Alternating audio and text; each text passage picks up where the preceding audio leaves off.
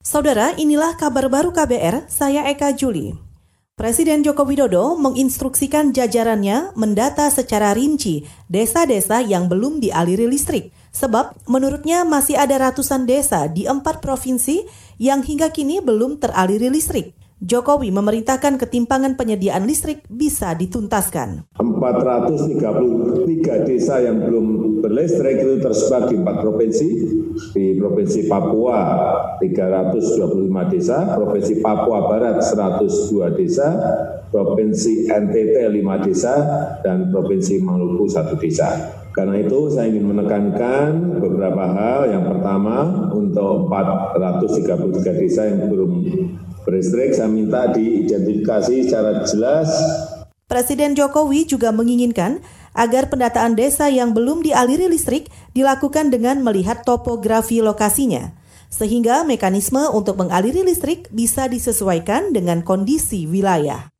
Saudara pembangunan dan renovasi rumah sakit COVID-19 di Pulau Galang, Kepulauan Riau sudah mencapai 96 persen. Panglima Komando Gabungan Wilayah Pertahanan 1 Yudo Margono mengatakan, daya tampung rumah sakit itu hingga ratusan pasien. Kata dia, Rumah Sakit Pulau Galang sudah bisa beroperasi pada awal pekan depan. Itu terdiri dari gedung observasi yang eh, berjumlah bisa menampung 240 bed, kemudian ada gedung observasi 250 bed, dan gedung observasi 150 bed, serta gedung-gedung lain sebagai pendukung ini bisa menampung semuanya 460 pasien apabila akan digunakan. Panglima Komando Gabungan Wilayah Pertahanan 1 Yudo Margono juga menambahkan, dalam waktu dekat Rumah Sakit Pulau Galang akan digunakan untuk memeriksa para pekerja migran yang datang dari luar negeri. Yudo mengklaim saat ini masih terus mengkoordinasikan pemulangan pekerja migran dari Malaysia.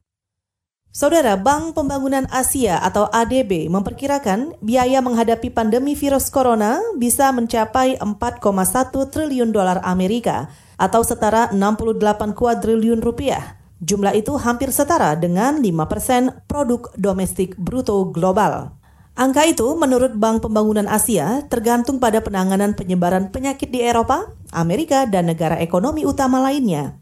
Kepala Ekonom Bank Pembangunan Asia, Yasuyuki Sawada, dalam laporannya mengatakan, periode penahanan yang lebih pendek dapat membatasi kerusakan hingga 2 triliun dolar Amerika atau setara 20, 34 kuadriliun rupiah.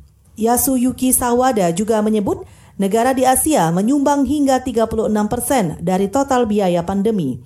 Untuk itu, Yasuyuki mengingatkan untuk mewaspadai kemungkinan gejolak keuangan yang parah dan krisis keuangan dunia. Saudara, demikian kabar baru. Saya Eka Juli.